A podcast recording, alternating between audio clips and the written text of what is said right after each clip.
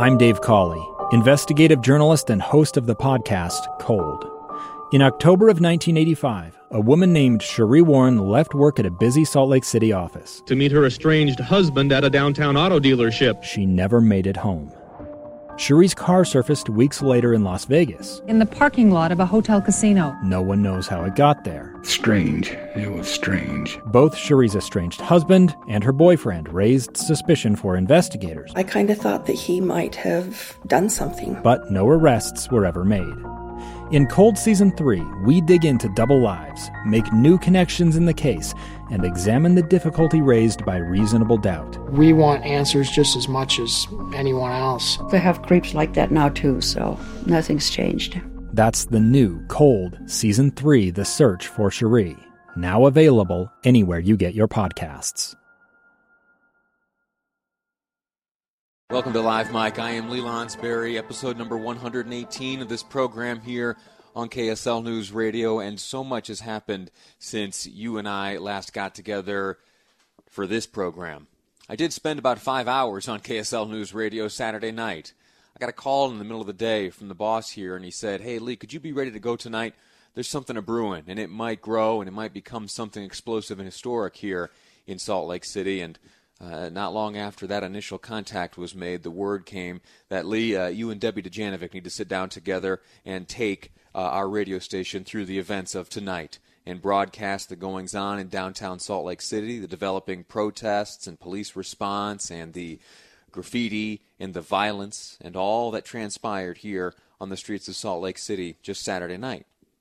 You have certainly throughout the day today heard some of the uh, some of the explanations of things that took place, some of the back and forth, some of those individuals involved in what happened Saturday night, uh, speaking now in with the benefit of hindsight, analyzing the response. There have been some back and forths specifically between the office of Salt Lake City Mayor Erin Mendenhall and the Fraternal Order of Police here in the state of Utah. We'll talk about that, uh, those disagreements uh, momentarily. Dave and Debbie this morning had a series of wonderful conversations that shed incredible light on the aftermath of the protests here in Salt Lake City of Saturday night.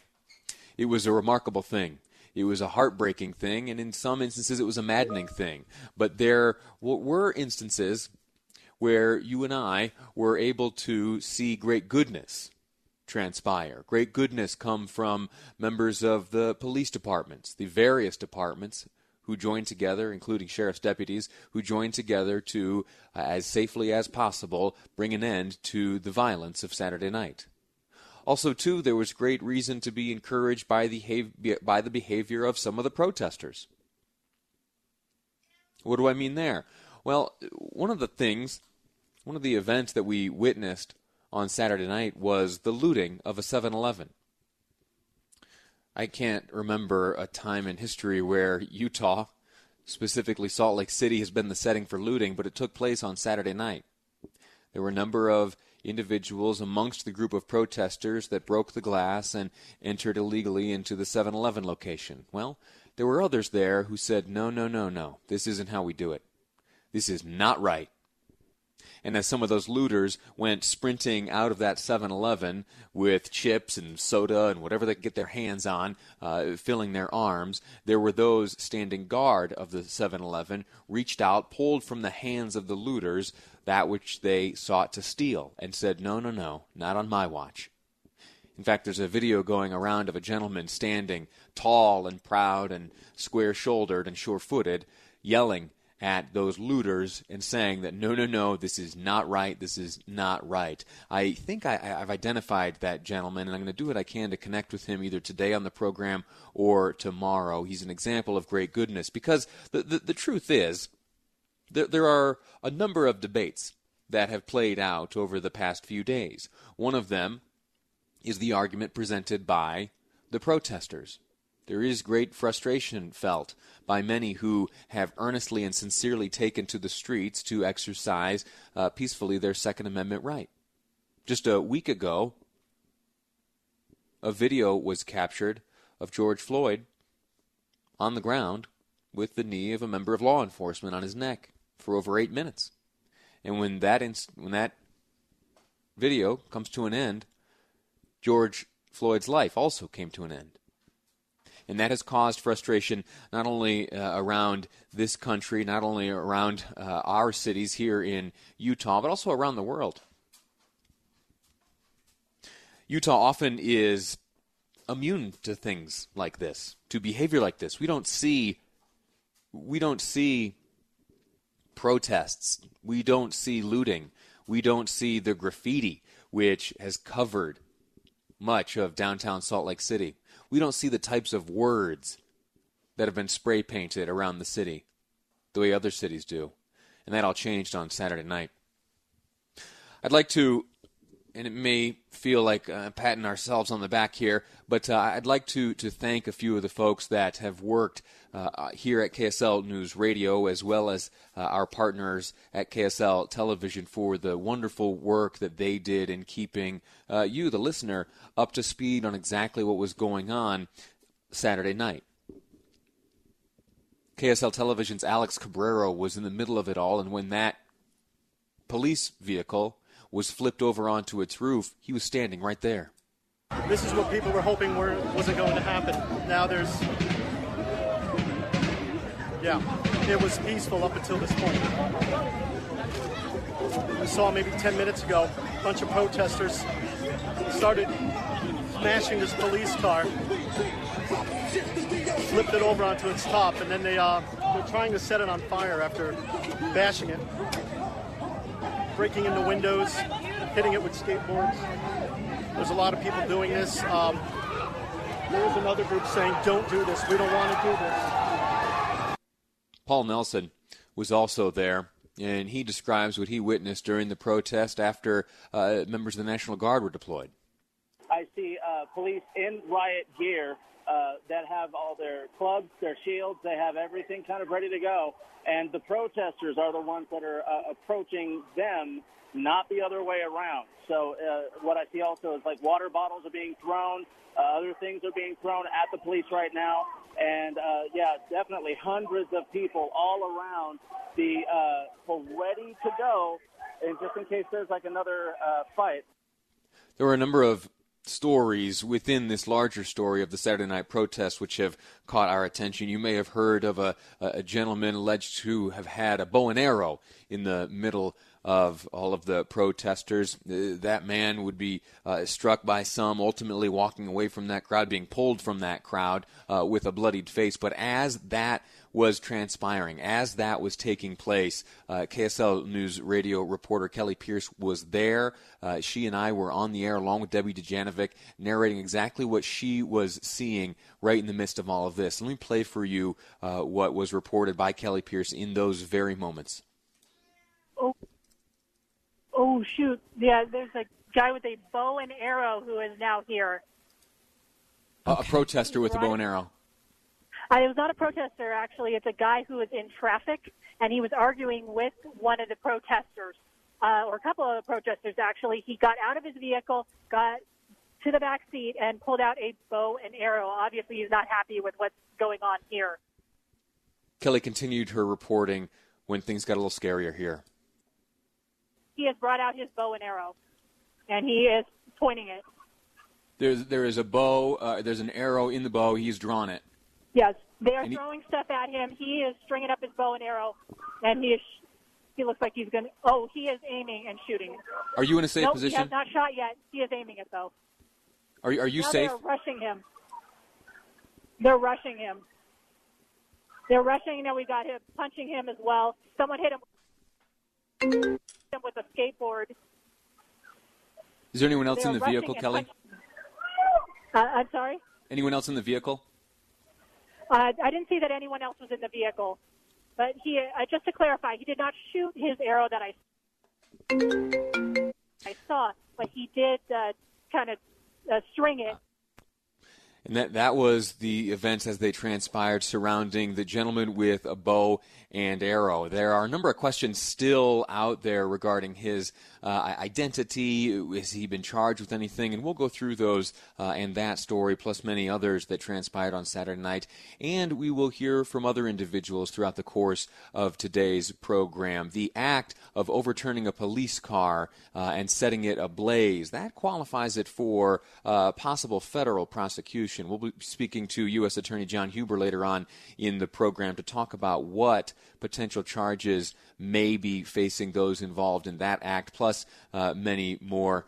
Uh, on today's program. We're going to take a break right now. When we come back, we're going to be looking at some of the statements made by Salt Lake City Police Department uh, Chief Brown, some of his feelings about the events that, took place over the weekend, and he will express his pride in how his officers responded. That's ahead on Live Mic. I'm Lee Lonsberry, and this is KSL News Radio.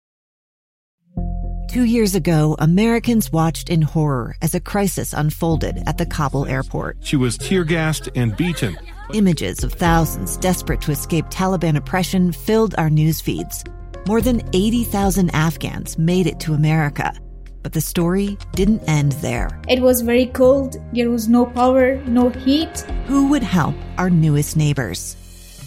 I'm Andrea Smartin. In Stranger Becomes Neighbor, you'll hear the stories of some remarkable refugees who left their homes and their dreams behind only to start over from zero. Their only possession was three blankets. And you'll meet Americans who stepped up to help them. You want me to come when you deliver your baby. What can one person do in the face of an international disaster decades in the making? That's Stranger Becomes Neighbor Find us at kslpodcast.com, follow us on Apple Podcasts, or anywhere else you listen. Welcome back to Live Mic. You might be asking yourself, wait a second, hold on. It's uh it's 1250. What happened to the coronavirus call in? Uh, well, that was a temporary program here on KSL News Radio, and uh, its need has come to an end. And it was uh, my honor to step aside for a time to make room for that wonderful program hosted by Jeff Caplan in coordination with so many of the experts combating the coronavirus, the pandemic here in the state of Utah. And it is my honor to be back here with you during this time of day, and I look forward to spending many more afternoons with you going forward. Today, though, we are gathered uh, on unfortunate terms. We are here today, and a good chunk of the time you and I will spend together on this radio program will be spent talking about what happened in Salt Lake City on Saturday night, much of which was heartbreaking, much of which was history making, much of which was maddening and dangerous and scary at times, and it was an event that taught us many lessons as the sun came up the next day, yesterday, Sunday, we did see a good measure of great goodness. One of the more heartbreaking images that I saw on Saturday was the scene as you drive up State Street, you crest the hill, approaching the Utah State Capitol, and to see that first sign with the brass lettering, uh, Utah State, State of Utah, right there at the top of the hill, uh, the bronze lettering uh, atop, affixed rather, to the concrete wall. Well, that was the target of much graffiti. Some very hateful things were written, some uh, graffiti and messages, things that we certainly can't utter on these airwaves, uh, and other uh, other very unfortunate phrases aimed at police and their lives, very threatening. And that's not all. If you continue up the hill, walk up the stairs, and continue approaching the Utah State Capitol, you will see that uh, you will have seen, I should say, on Saturday that at the base of each of those pillars were messages scrawled there, messages of hate and anger and rage, and if nothing else, certainly uh, graffiti and vandalism. Heartbreaking stuff. But when the sun came up on Sunday, it was countless individuals and organizations that got together under the organization of those tasked with taking care of the Capitol and her grounds, and they went to work cleaning what had been dirtied.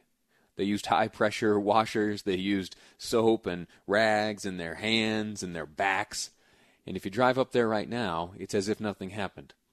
Because people very quickly stepped up and said, This is not a reflection of our city. This type of graffiti and vandalism and anger and hate and rage is not emblematic of what we are as a city. What is emblematic of who we are as a city, is operating within the rule of law, doing so peacefully, and when a situation arises, we speak our minds and we take action, legal action that doesn't threaten others or their property. And on Sunday morning, it was those who had a statement themselves that they were not going to stand for vandalism who got up, made their way to the state capitol, and cleaned things.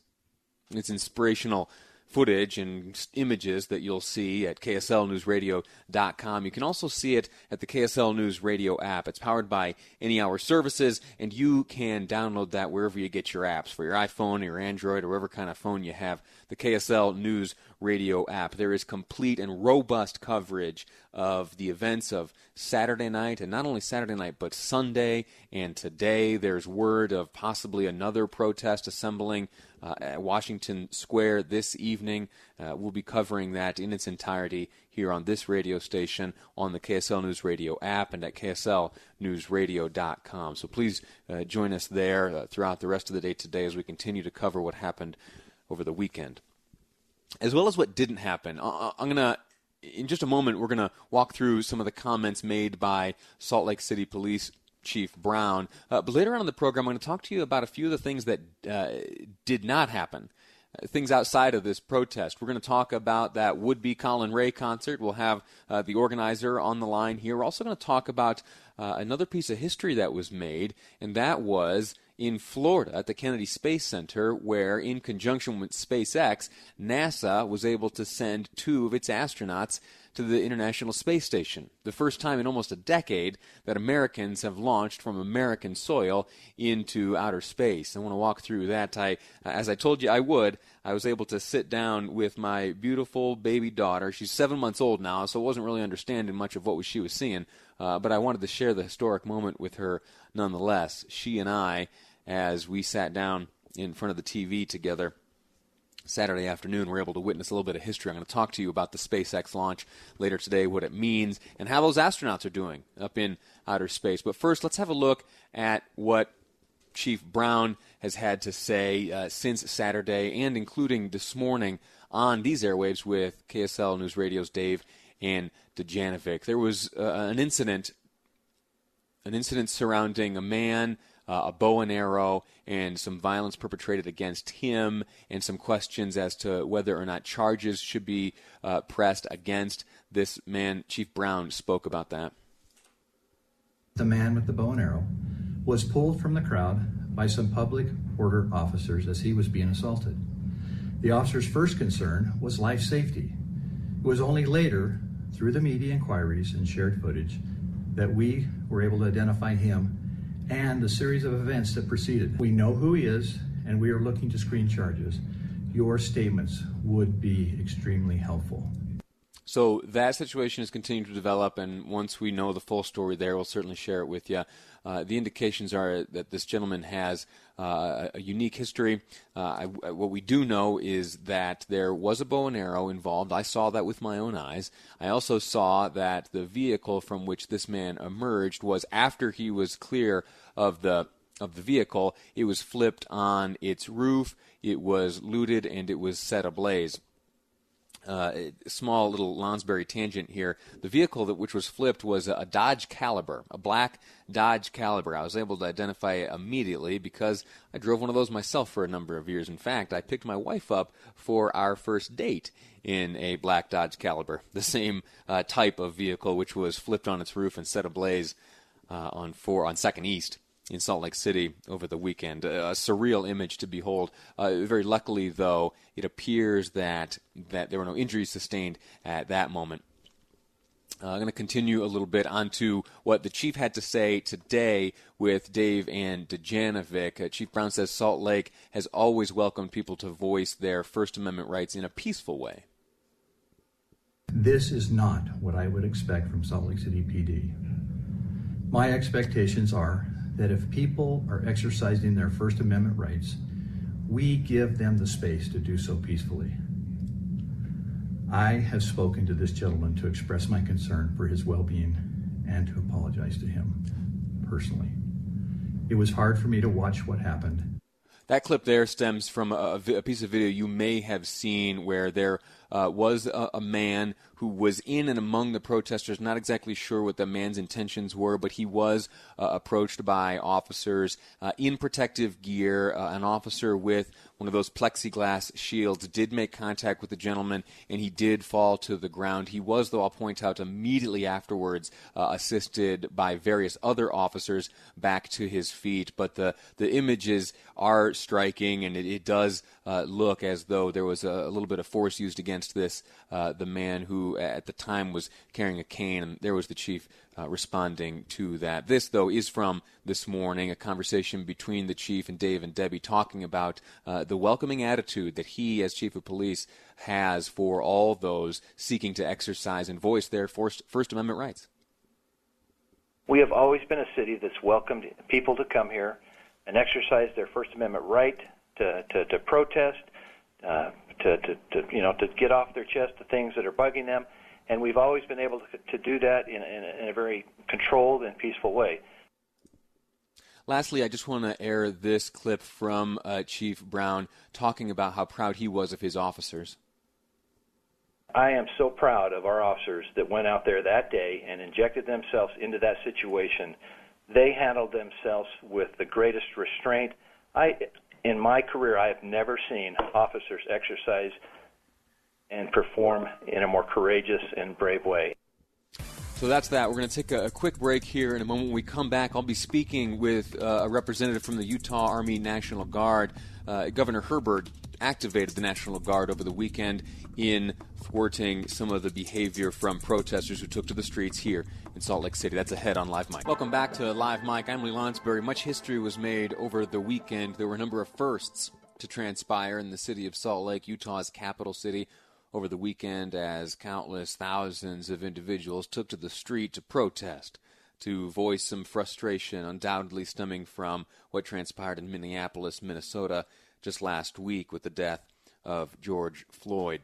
Well, one of the announcements that happened in the evening of Saturday, this past Saturday, as uh, I and Debbie Dujanovic uh, were on the air here broadcasting, narrating the events that we were seeing take place right here in Salt Lake City was that a press conference was called. It was executed via Zoom. Uh, and various leaders from the city and at the state level got together, including Governor Gary Herbert, where he announced that he would be activating the National Guard.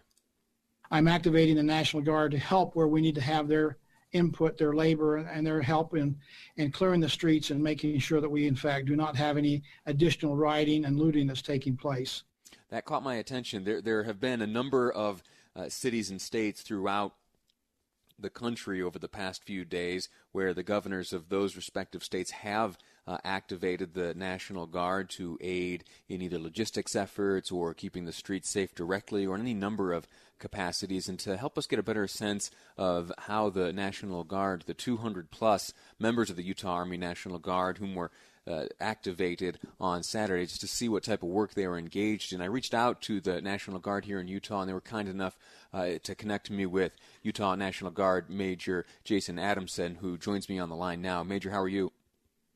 I'm doing fine. How are you doing? Uh, I'm hanging in there. It's a, a, sad chapter of Utah history that we have experienced over this past weekend, but uh, luckily there were no serious, serious injuries, no loss of life uh, and we're cleaning up the mess right now. Talk to me about your experience Saturday night. What did you go through?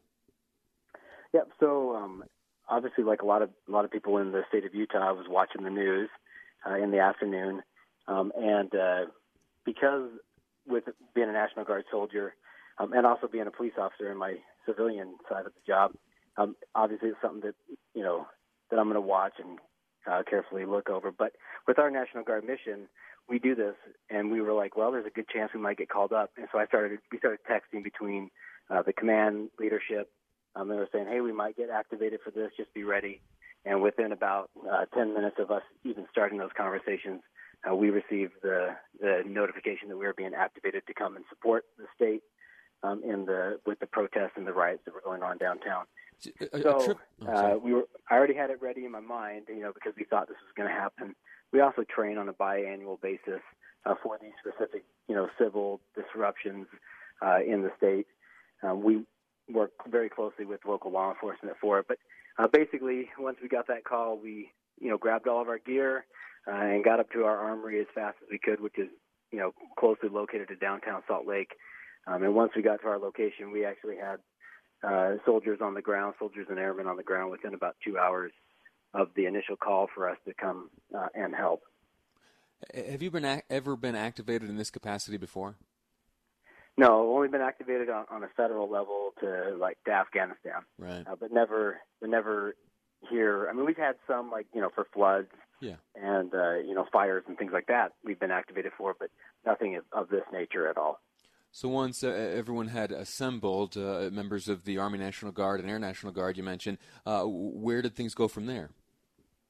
Uh, so as we had people come in, as long as, as once we had enough members so we could send out safe members for teams, uh, we started sending them out immediately. Uh, so I was assigned. I got up there pretty early on, uh, one of the first people to show up.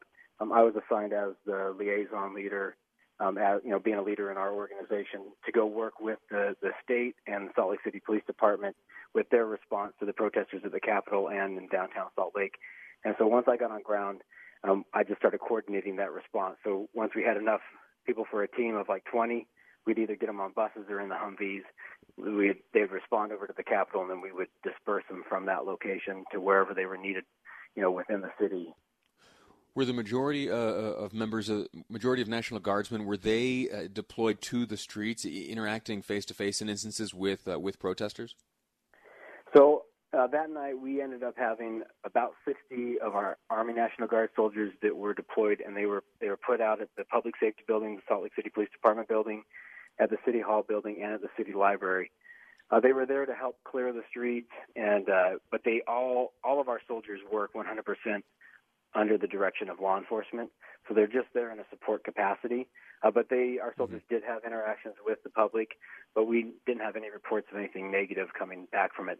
But I think by the time our soldiers got out there on the ground, uh, most of the violent protesters had been pushed off by law enforcement, and then we just came in and backfilled and held security positions so that they could rest um, and, and refit uh, while while we were, you know, helping them in that in that mission of, of support. We've heard of uh, we've heard reports of a number of law enforcement officers uh, sustaining injuries, uh, either at the hands of protesters or heat injuries or, or otherwise. Any members, uh, any soldiers in the Utah Army National Guard injured at all? No, we have not had any injuries of our soldiers. It's been pretty fortunate.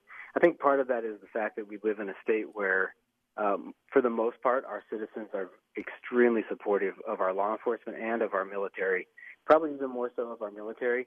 And so we, we get a lot of respect because of that. And we did not have, like, once our soldiers showed up, I, I don't know if it was just more of a deterrence or the fact that, oh, here's the military, and they're not the people that we're angry at.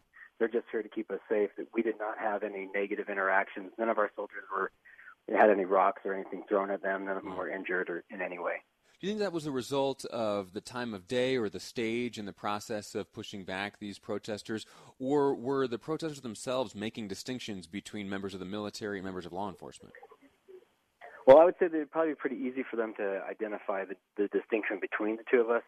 Um, obviously, we, we showed up in Humvees. Sure. Uh, we're wearing our military uniforms uh, with helmets and vests and things like that on. So it was very clear that we are with the Army National Guard with the information that was pushed out. Uh, but I, I mean, there, there, some of that could have been due to the fact that we showed up a little bit later because obviously we didn't get activated until the the police car was set on fire. Um, and it started getting really violent. So it you know, obviously it took us a little bit to muster. You know, like I said, we had our first people on the ground two hours after that. So a lot of it had had calmed down because the law enforcement had gotten you know about 60 to 70 officers out there to, to try to you know quash the the initial riot. Um, so I mean, some of it could have been to that, but I also believe that there is, that people recognize the difference that these are military. It's a different level um, than law enforcement, and that they're not angry at the military. They're angry at uh, the situation that's going on across the country. Right. We're speaking with Utah Army National Guard Major Jason Adamson. One final question: D- Does the activation continue? Do you have additional responsibilities in the wake of Saturday, or, is it back to, to normal duties for you and yours? No. So we we are 100% still uh, engaged to help the city wherever they need resources and the state. Um, we are still on activation for right now. I mean, usually the initial activation lasts for 72 hours, but we are fully engaged. We understand the mission of the National Guard that we can be called up at any time. Sometimes it's for a year, sometimes it's for a year and a half to go over to Iraq or Afghanistan or to other places that they deem necessary for us. Sometimes it's just going to be in our back backyard. That's what the National Guard mission is all about: is helping our local citizens here. Uh, so we understand that initially we're we're activated for 72 hours, which is coming to an end tonight. Mm-hmm. But we are going to be on standby. We're going to have people available uh, as long as Salt Lake City asks us to, and as long as the state asks us to. We're going to be here to support them in any capacity that they need. Major Adamson, Adamson, thank you for your service. Thank you for your time with me. Thank you for uh, your work on Saturday night and explaining things to us here today. Thank you so much. Have a good day. All right, you do the same. We're going to take a quick break. When we come back, we're going to look at uh, a little bit of a disagreement which has arisen between the mayor of Salt Lake City and the president uh, of the Fraternal Order of Police, both of whom joined Dave and Dujanovic earlier this morning. I want to walk through some of the contention being felt between the two of them and share my own opinions, which it may be much ado about nothing. I'll explain next on Live Mic. I'm Lee Lonsberry, and this is KSL News Radio. Welcome back to Live Mic. I am Lee Lonsberry. Can I be honest with you? I had an entire plan for today's program. We were going to talk about fun, light-hearted things on the first day of June, really figuring out how summer was going to go. I was going to talk about uh, this and that. We were going to make summer plans together, how to stay fit and happy and healthy and spend good time with your family. No, no, no, no, no. The protesters had a different idea. Nope. Saturday night, group of protesters got together and they took to the streets of Salt Lake City. They caused some damage. There was a good deal of graffiti and destruction which took place on the streets of Salt Lake City. A police car, a cruiser with the Salt Lake City Police Department, was flipped onto its roof and set ablaze. And the police department has actually been asking for the public's help. You know, we are in an era where there are cameras and cell phones with cameras everywhere. And so you can't expect that you are going to take to the streets, engage in illegal activity, and not get caught on camera. Almost everything that transpired on the streets of Salt Lake Saturday night was caught on camera. You can comb through the social media feeds of KSL News Radio. We had reporters out in the street, KSL uh, 5 Television, uh, our, our partner in broadcasting, had cameras all deployed around the street, reporters out there themselves. And there is crystal clear footage, crystal clear footage of some of the folks involved in this protest stepping forward, taking hold of the underside of this police cruiser, and one, two, three, heave hoeing it onto its roof. Now, one interesting thing, you hear this principle discussed frequently when it comes to mob behavior and the behavior of those engaged in protesting like this, how sometimes the actions of one embolden those around that individual. And if you go to this footage, the, the camera footage of the protesters getting together and one by one taking hold of the underside of this car, you can see that just before each individual protester decides that they were going to get involved, they looked around to see if someone else was already involved. Only one uh, was willing to do it on their own. And for whatever reason, and I'm no psychologist, I'm not going to pretend to understand the mentality of uh, you know being emboldened by the mob, but that is exactly what you saw happen before each and every protester approached that vehicle to flip it on its end and set it ablaze, they were checking to make sure someone else was there already. And whatever commentary that is on the reality of what transpired Saturday night, uh, its result is that a cop car was up on its end, set ablaze. Later on, the vehicle of a civilian was tipped over onto its roof, set ablaze, and there's graffiti and broken windows littering the streets of Salt Lake City. It's a heartbreaking thing. And alongside the events of Saturday night, the mayor, Mayor Erin Mendenhall, who uh, you have to remember has not been on the job that long. And yet, during the course of her administration, she has seen uh, much. She has seen a lot uh, when it comes to uh, looking after the city. And Saturday night uh, came almost out of nowhere. And she uh, has been addressing the media and the public in various ways. Most recently, uh, or rather, I should say, on Sunday, she she took to Zoom and alongside others uh, delivered some remarks. I want to play those for you and then share with you the reaction from the Fraternal Order of Police. Here is Salt Lake City Mayor Erin Mendenhall speaking on Sunday. Following yesterday's events, I've asked Chief Brown for a thorough after action review of our police department's response to protesters. If you were downtown yesterday and you believe that there were any incidents of inappropriate use of force, I ask that you file a complaint. You can do that through the web, email, phone, and the reports can be anonymous. There's no wrong way to make a complaint. She has solicited uh, those who believe they have either experienced or observed inappropriate behavior on the part of police officers to reach out. Now, the Fraternal Order of the Police, uh, that's the, the union that represents police officers throughout the state, uh, specifically Brent Jex, president of the Fraternal Order of Police, the Utah State Lodge, joined Dave and Debbie this morning on KSL News Radio to respond to what the mayor had requested, and he did so with these words. You see on duty officers uh, responding throughout the county, through neighboring counties. You saw off duty guys that they left their families, they left barbecues, they left everything to rush down there. And you know what? They would do it again and again, regardless of what anybody says, regardless of what complaints come in from this mob. They're going to do it again and again. You know, we watched troopers without any riot gear come down the steps to defend the Capitol and to and to stand there stoically. I mean, it was it was a remarkable scene to see the sacrifices that were that were made not just by the officers that responded, but by the the concerned and really kind of devastated families that were that were left behind. You know, as they watched all of this unfold with their loved ones on the front line and seeing all. Later in the program, it was asked if uh, Mayor Mendenhall should apologize to the police, and uh, Jex had this to say. She, she doesn't owe the FOP an apology. She owes the officers that were down there, she owes their families an apology for not prioritizing them over anarchists. That's where the apology needs to come from. And, and you know, we're willing to we're willing to move past it. Uh, there are bigger things at issue. We've uh, we've already had discussions with the NAACP on this whole issue. If she wants solutions, then we're there for solutions. If she wants headlines, then she's doing a great job on that herself. And I'm going to play to wrap up this back and forth a response from Mayor Mendenhall, which came after these comments uh, by the Fraternal Order of the Police. Our Salt Lake City Police Department has done an incredible job and they did an amazing job that night of keeping the peace alongside dozens of other agencies.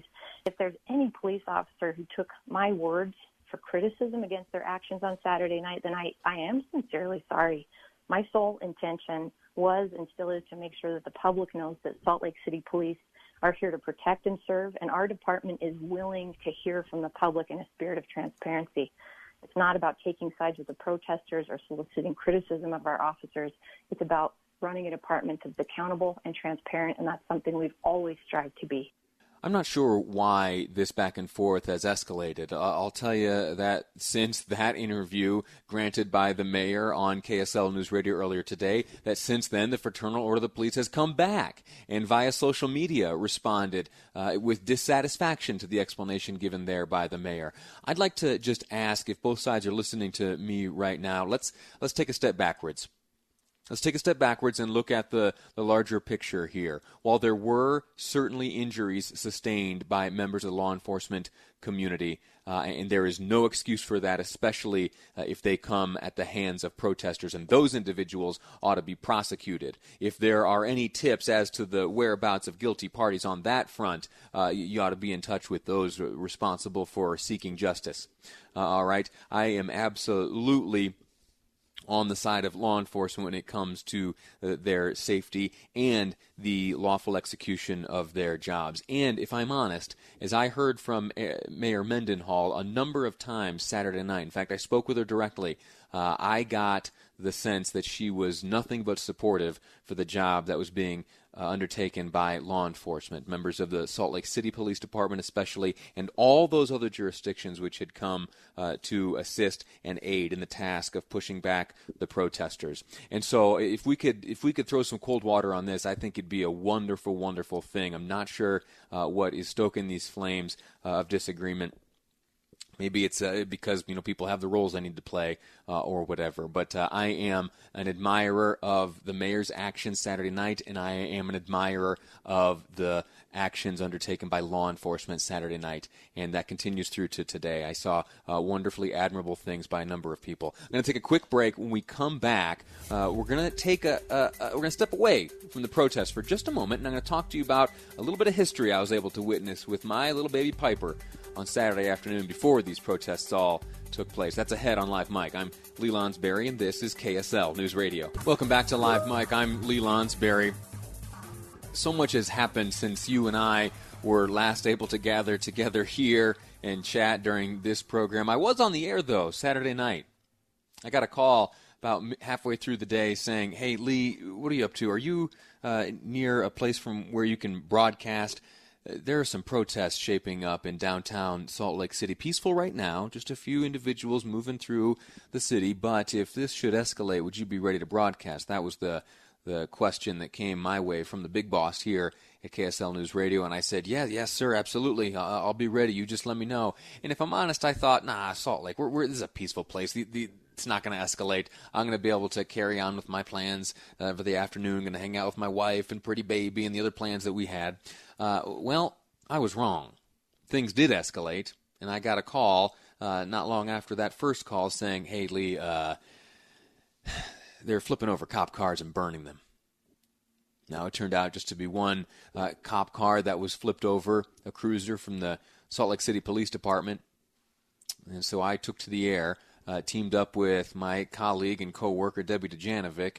And can I say that it was a, a very heavy privilege and what do I mean by heavy privilege? I, on the air, was tasked with narrating one of the most heartbreaking events that I have witnessed transpire in Salt Lake City. I saw the city itself be trampled.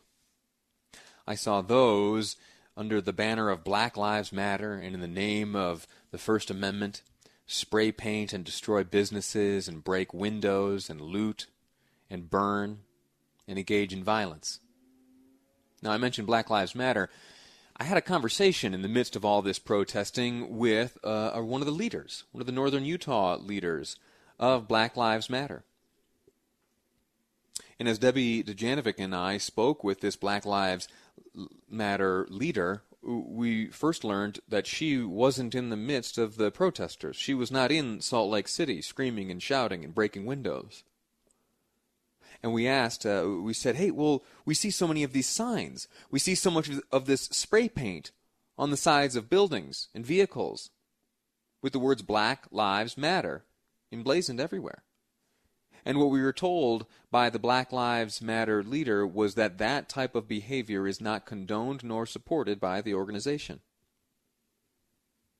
and that if anyone, any of these protesters were out in the street engaged in that type of behavior, that they were doing so in violation of the advice and guidance and support of Black Lives Matter.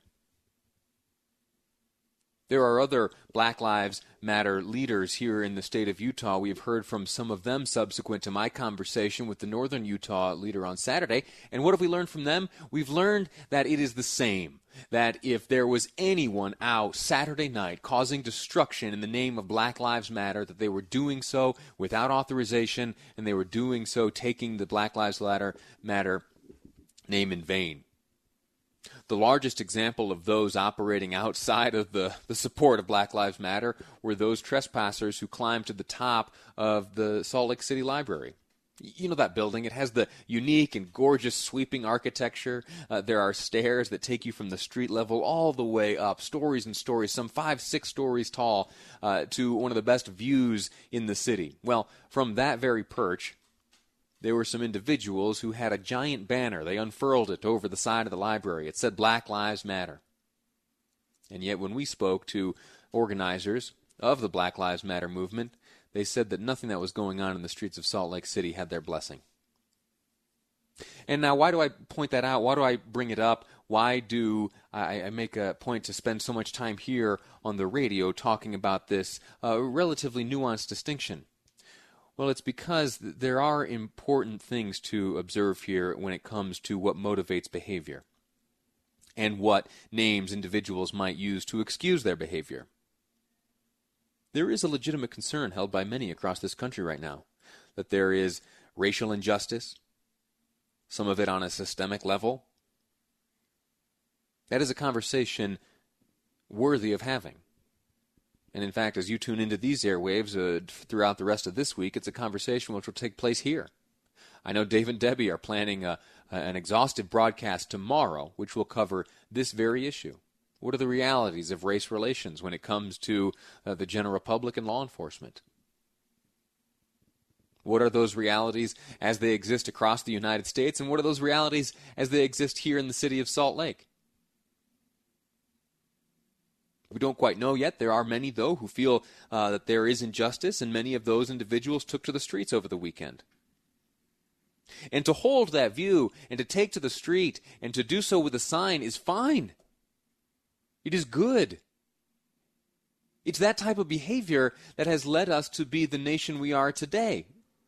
I think of examples like uh, the civil rights movement and others where individuals felt that an issue was so important that they needed to take to the streets and have their voices heard in that fashion.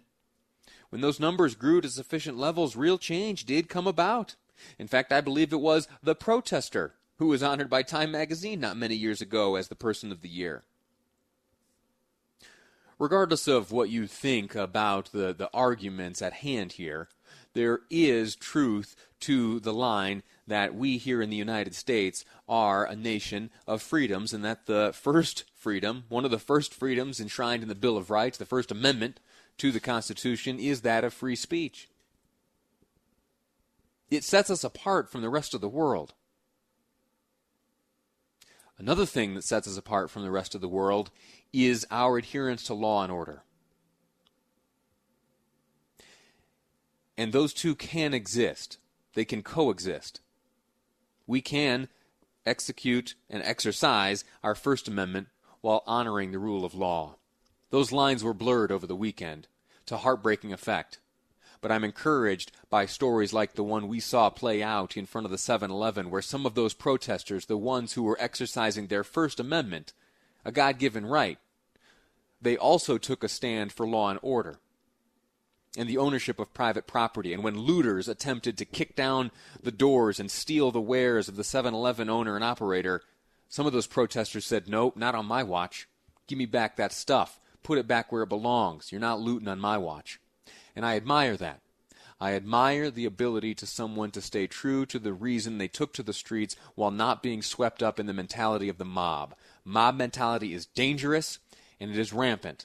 And we will see more of it, I believe, as this story and this frustration continues. We're going to take a break right now. When we come back, we're going to take another step away from what's going on in Salt Lake City regarding these protests. And we're going to have a look at the Joe Biden campaign. How's he going? How's he doing? How does he respond to all this? We'll find out next on Live Mic. I'm Lee Lonsberry, and this is KSL News Radio.